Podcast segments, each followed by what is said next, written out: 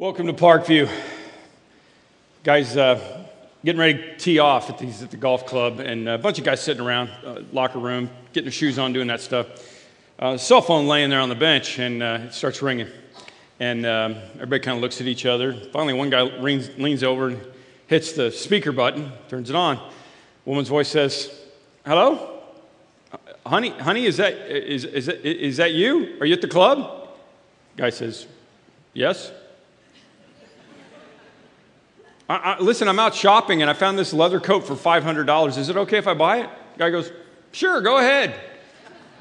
She says, Well, um, you know, I was at the Mercedes dealer yesterday. The new models are out. Um, do you think we ought to, you know, think about trading in? He said, Well, how much is it? She said, 80000 He said, Well, okay, but I want all the options for 80000 She said, Okay.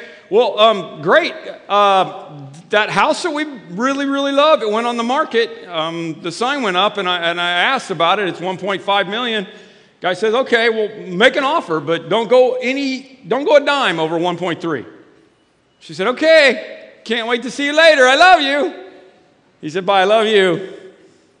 Hangs up, and everybody's just looking at him. Just like, turns around everybody else, and he goes, anybody know whose phone this is? That, that's the best way to think about money as we head into the holiday season, isn't it? And, and, hey, if you're visiting, don't worry. As we start into this series about being Applejack, I, this is not a fundraising sermon. This is about the deeper stuff. As a matter of fact, let me jump into it, okay? The deeper stuff goes all the way back to the beginning. Watch, watch how this works. Now, the Lord God had planted in the garden uh, in the east, in Eden, there, He put a man that He had formed, and the Lord made all kinds of trees to grow out of the ground, trees that were pleasing to the eye and good for food. All right, so they had good stuff. That's really important for you to understand.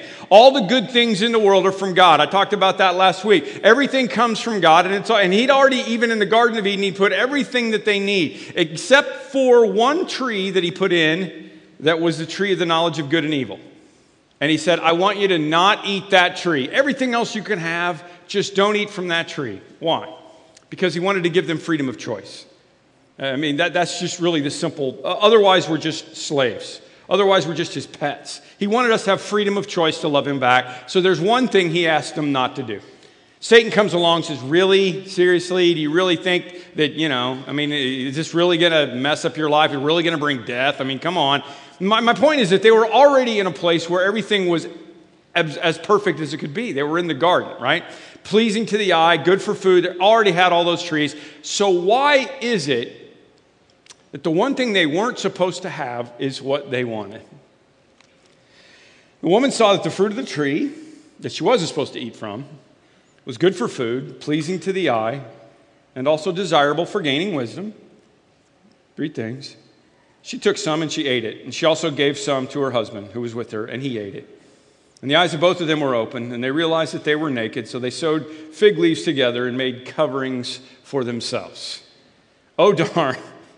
Now we know good and evil because we ate from this tree, and we know we're evil because we disobeyed and ate from this tree. And now I'm having one of those dreams where I show up at my school in my underwear. Except it's not a dream, and I don't even have underwear. Awkward. All of a sudden, their lives became naked. Were they naked before? Yeah. Their souls became naked.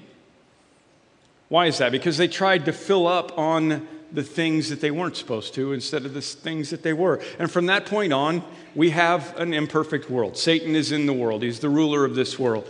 So we have terrorists, we have, you know, death, disease, and all the horrible things that go on in this world because of that. Because they wanted to have the one thing they weren't supposed to have, and they tried to use that as a substitute for their relationship with God.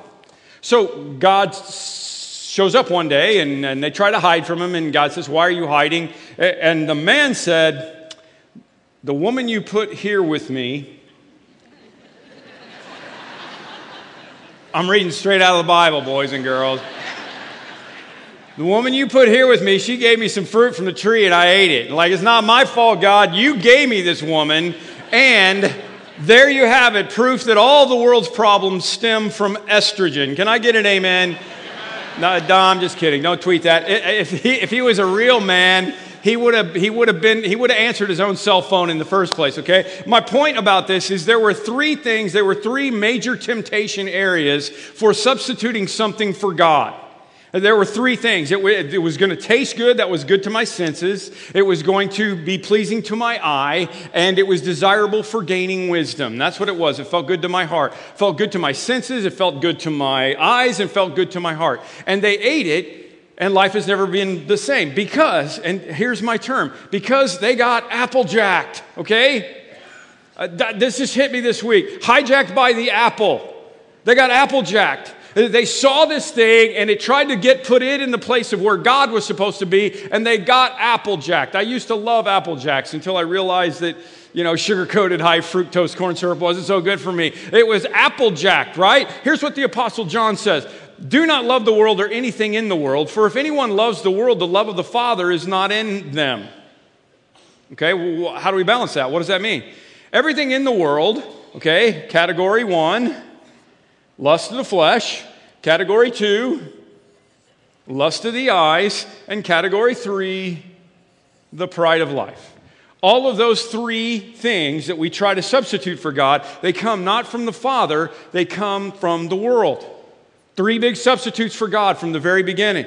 Satan has always used it. When Jesus shows up and Satan tempts him, what does he do? He tempts him. First temptation turn this stone into bread.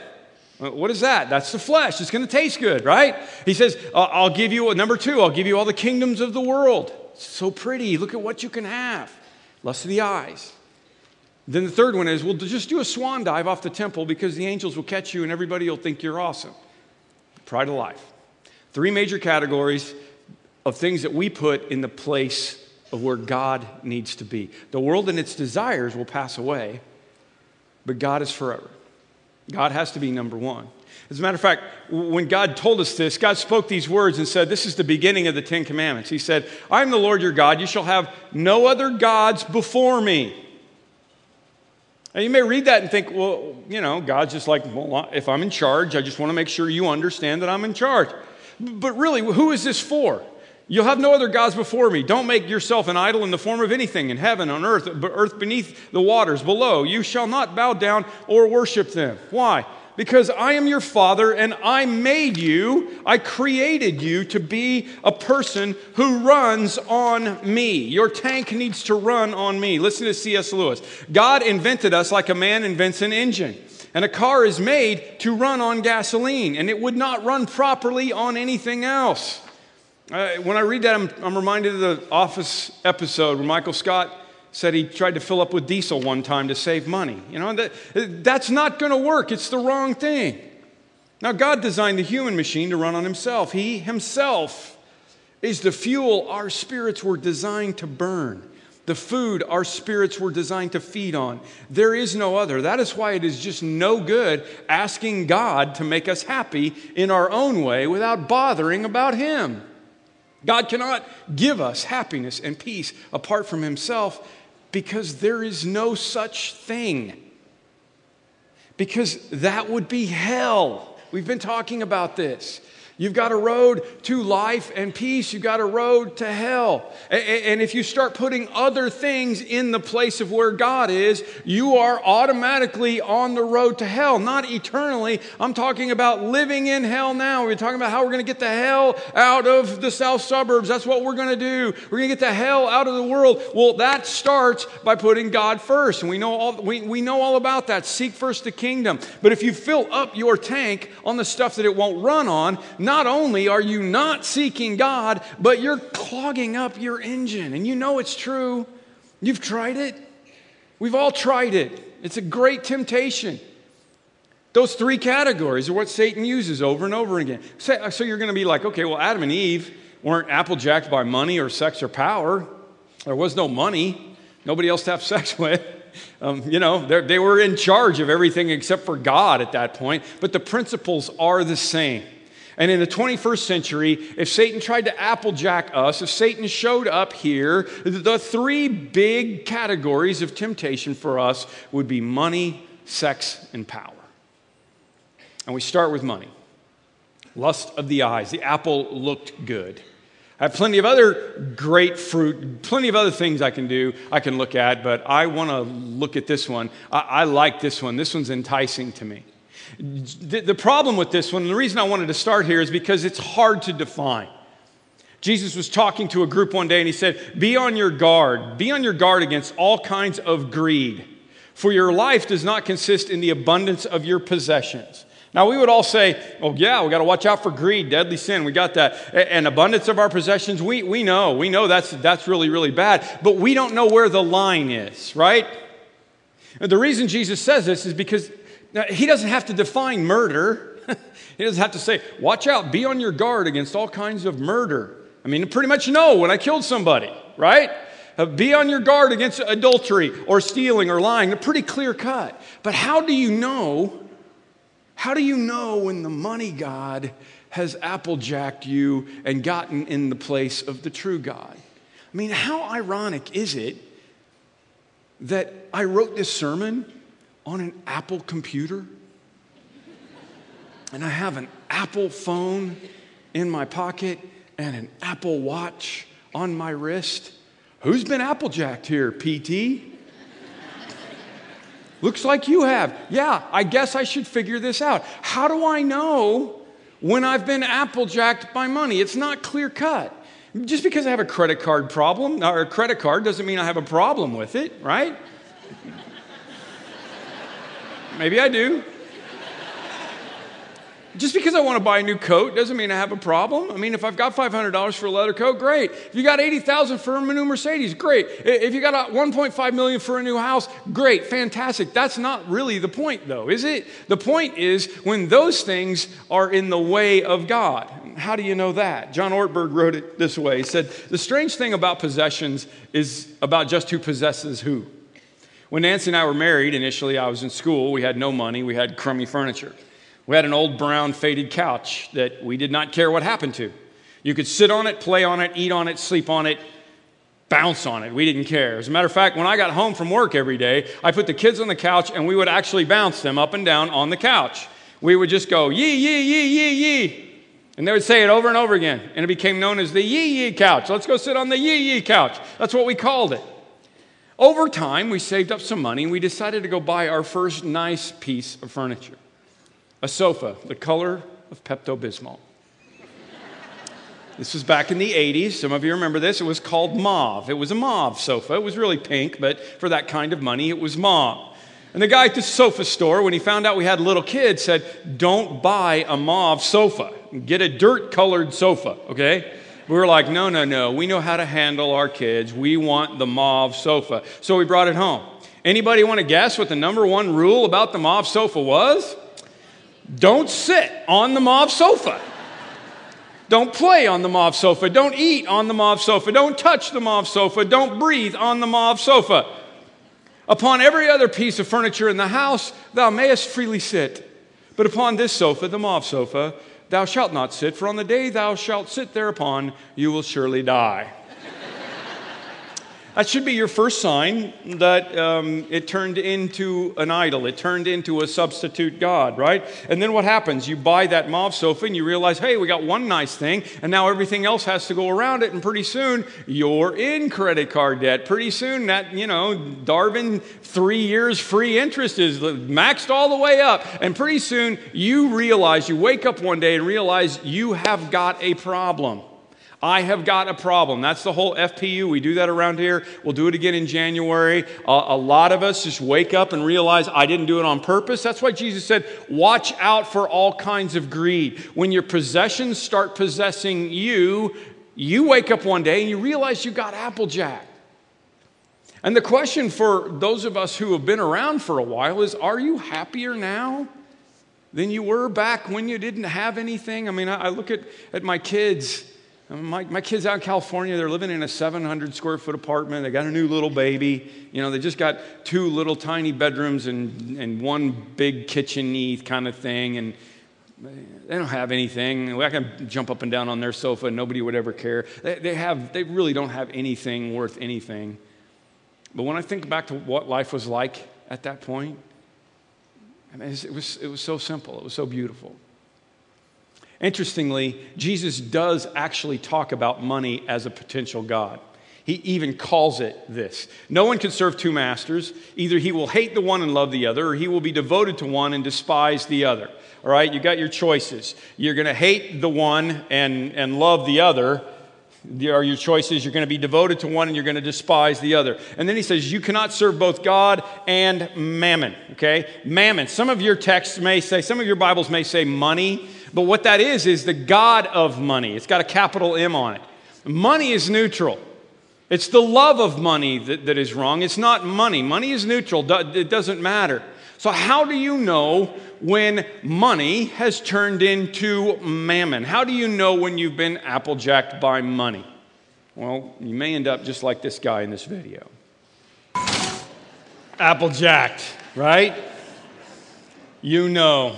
Let me give you a contrast two people that Jesus ran into and show you the difference. And the difference is conversion. Listen. Jesus entered Jericho, was passing through. A man was there by the name of Zacchaeus chief tax collector of the land, and he was wealthy.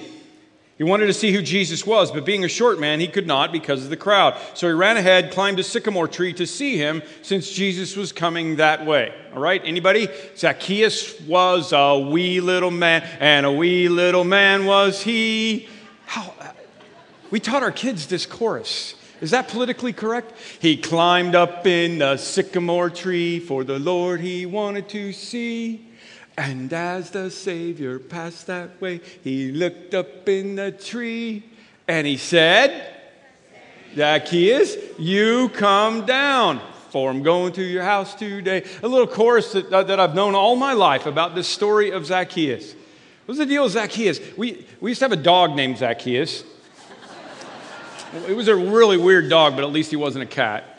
Um, he was, uh, it was a five pound poodle, toy poodle. Yeah, five pounds, man. he was a wee little man. We called him Zacchaeus. Zacchaeus was a, was a chief tax collector. He was rich because he extorted money from his own people. Why would anybody take a job in that culture? Again, a, a, tax collector was it was not a it was a it was a legal profession from Rome, but their whole idea was to extort money from people so that they could be wealthy as well. Think of a slumlord, think of a drug lord. That's who he was. What would cause a person to want to be a tax collector? Well, he'd been applejack. The lust of the eyes would at, at some point. At some point with the mammon God, you, you, here's what happens. You're going to go through the black hole. You're going to wake up on the other side. You're going to think, look at all the things that, that the money God has done for me. Look at all the things that the money God has given me. And you're going to wake up and you're going to go, but none of it was worth it because I don't feel like God is running my life and I feel lost. You're going to wake up one morning and you say, you know what? I'm, I'm tired of this. He was so tired, he was so desperate, he climbed a tree. The sycamore tree, I just learned this this week, was considered unclean in Jewish culture because they fed the pods that fell down from the sycamore tree, they fed them to the pigs. So, so, not only, I mean, obviously, you know, somebody climbs a tree, a, a, stately older person who has a high rank in society, a wealthy person's climbing a tree because he wants to see Jesus, that's pretty desperate. But the fact that it was a sycamore tree made it even more desperate. When Jesus reached the spot, he looked and said to Zacchaeus, Zacchaeus, come down. I must stay at your house today. So he came down at once and welcomed him gladly. All the people saw this and they began to mutter, There goes Jesus again, hanging out with those sinners, right? They love to mutter, mm, Jesus, mm, Zacchaeus. Mm. You know, the, the, the, word mutter from the Greek is diagagudzo. Isn't that a cool word? Diagagudzo. And it, it means to, to complain, to grumble. It's from the same root word we get diarrhea there you go, mumblers, okay? But you can understand it, can't you? I mean, the guy is a crook. And he took their money and he took their parents' money and he took everybody's money. And they don't, they don't want this guy to be around Jesus because at this point, Jesus is a rock star. Out of all the people in Jericho that Jesus could have had dinner with, he chose the least likely person of the whole area who has climbed up into a sycamore tree. I mean, we talk about this all the time. Jesus, his, his mantra was, I'm a friend of sinners. That's, that's why. Why? I don't know. Why did God pick the 12 apostles that he picked? Why did God pick me to be, you know, your pastor? Why does he pick any of us to go be in heaven with him? Because he's awesome and he loves us. And he calls Zacchaeus by name. And, and I think there's something more to this. He calls Zacchaeus, by name. hey, Zach, hey, Zach, come on down. I want to go to your house. Why? Because Zacchaeus did not approach Jesus with pride, did he, at all? Jesus knew that Zacchaeus was done with his false God. He knew that he was done being applejacked. If he's going to climb a tree, if he's that desperate for a new God in his life, and Jesus wants to go hang out. We don't know what happened during the conversation. Jesus goes over to Zacchaeus' house and has dinner. We know from another story of a tax collector party uh, named Matthew that Jesus at some point just said, Hey, Matthew, why don't you follow me? My guess is, out of the story, that at some point Jesus said, I want to come over to your house, let's have dinner. And over dinner, Jesus said, Zacchaeus, why don't you follow me? And Zacchaeus said, I, I do want to follow you. As a matter of fact, I want to follow you so bad. Look at this. This is the part we don't talk about Zacchaeus very often. Look, Lord, here and now, I give half of my possessions to the poor. And if I have cheated anybody out of anything, I will pay back four times the amount. You might be like, well, what's, what all, what's all that about? Well, Levitical law meant, it said that if you cheated somebody, you were supposed to pay them back twice as much as you cheated from them. That's what the Mosaic law said. What, what Zacchaeus is saying is, look, I, I want to follow you so much that I'm going to go above and beyond what the law says, and I'm going to cheat. If I've cheated someone, like if I've cheated someone, I'm going to go back and pay back everybody that I've cheated four times what I stole from them. And, and then I'm going to give half of my money away. Uh, what, what do you call that? Well, you call that conversion. You call that conversion. You call that a guy who said, I'm done with this. I'm done being applejacked by this, and I'm going to go follow you now. All right? Contrast that story with the rich young ruler who was a chapter before, who came up to Jesus and said, Good teacher, what must I do to inherit eternal life? Jesus said, Dude, you know the commandments no adultery, no murder, don't steal, don't give false testimony, honor your father and mother. And all these, this man said, I have kept since I was a boy. Really? So you're a good one, okay? And Jesus, who can see into your heart, said, Well, there's still one thing you got going on here. You still got a mammon God. You've still been applejacked by money, lust of the eyes. So what you need to do is sell everything you have and give to the poor, and you will have treasure in heaven. And then come follow me. When he heard this, the man became very sad because he was a man of great wealth.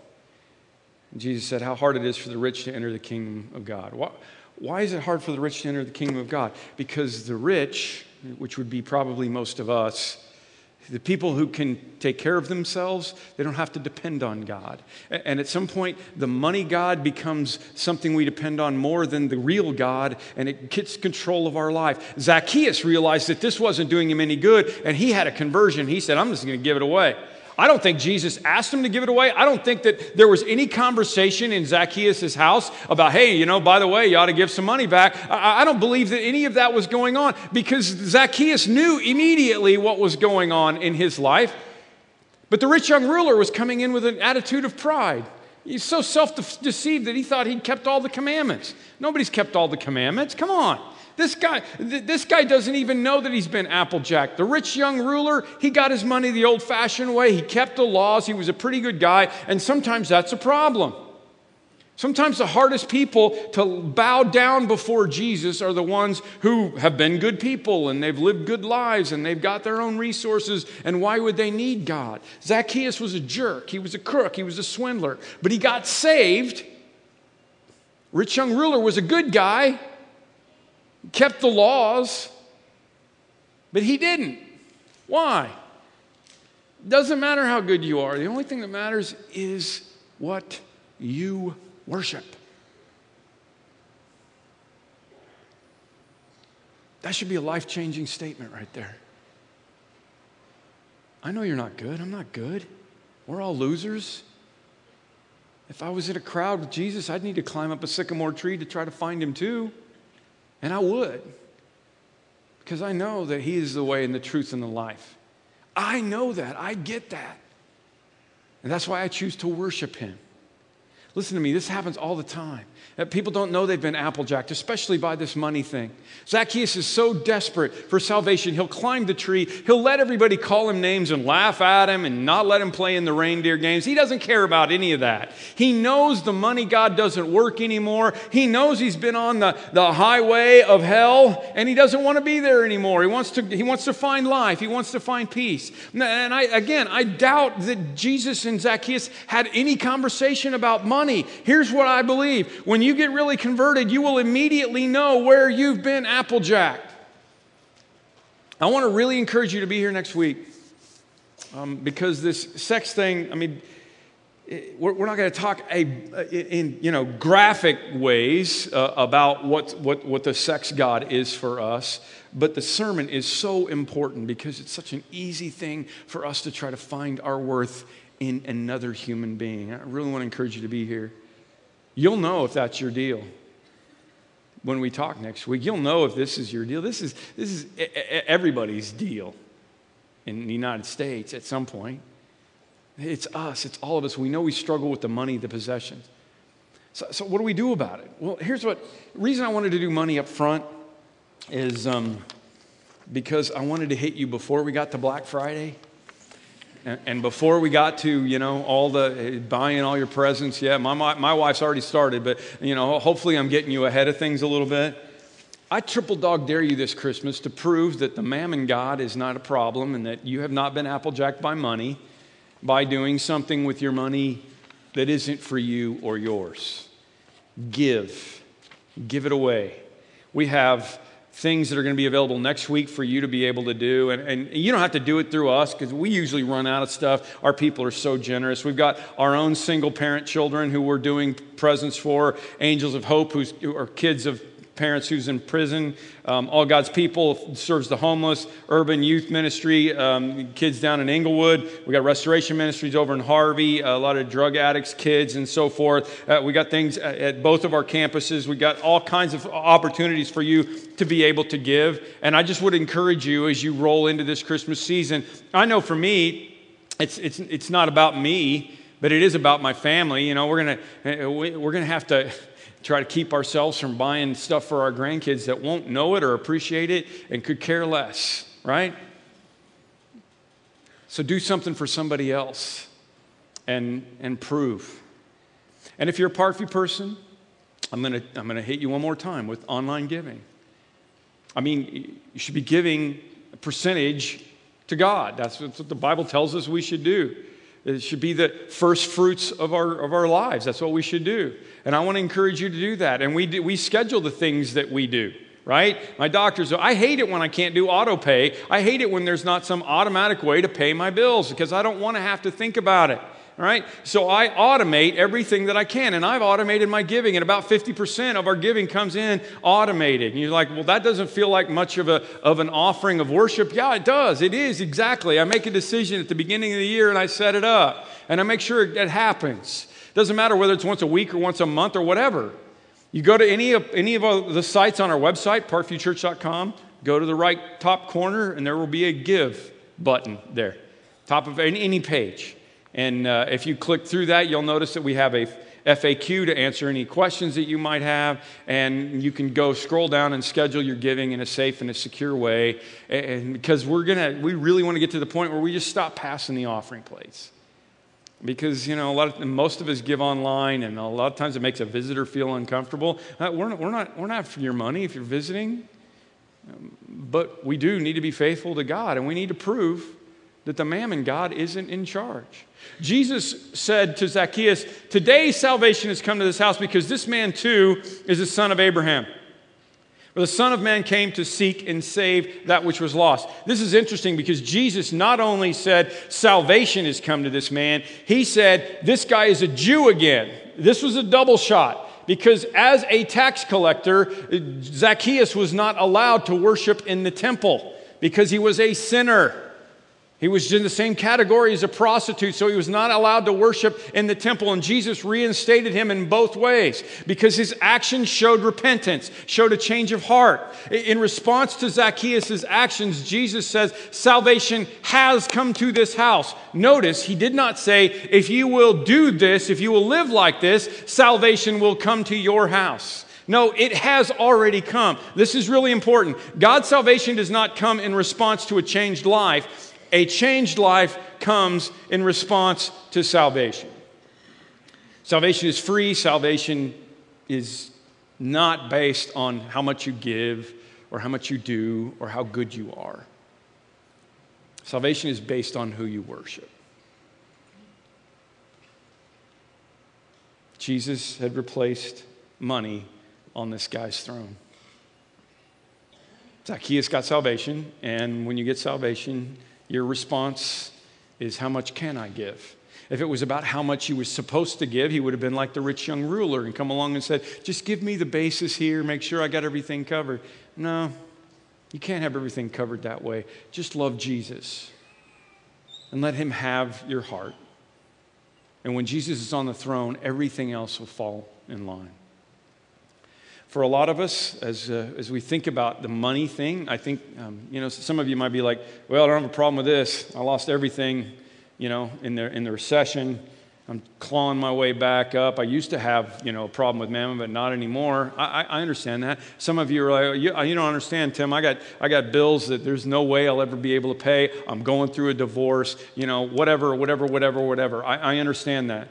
The problem is, a lot of times, what we have been doing, and even with the money God, even if we don't have the money God, is we've been depending on it. We've been thinking that that's what it's all about.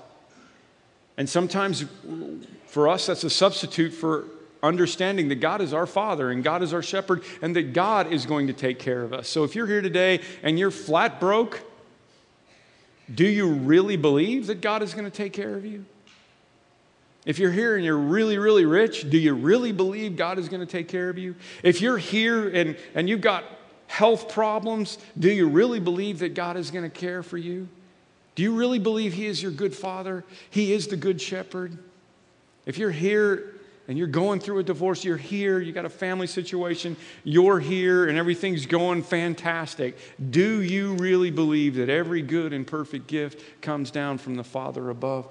Do you really believe that God is the one who provides everything? And if you do, then cast your cares on Him.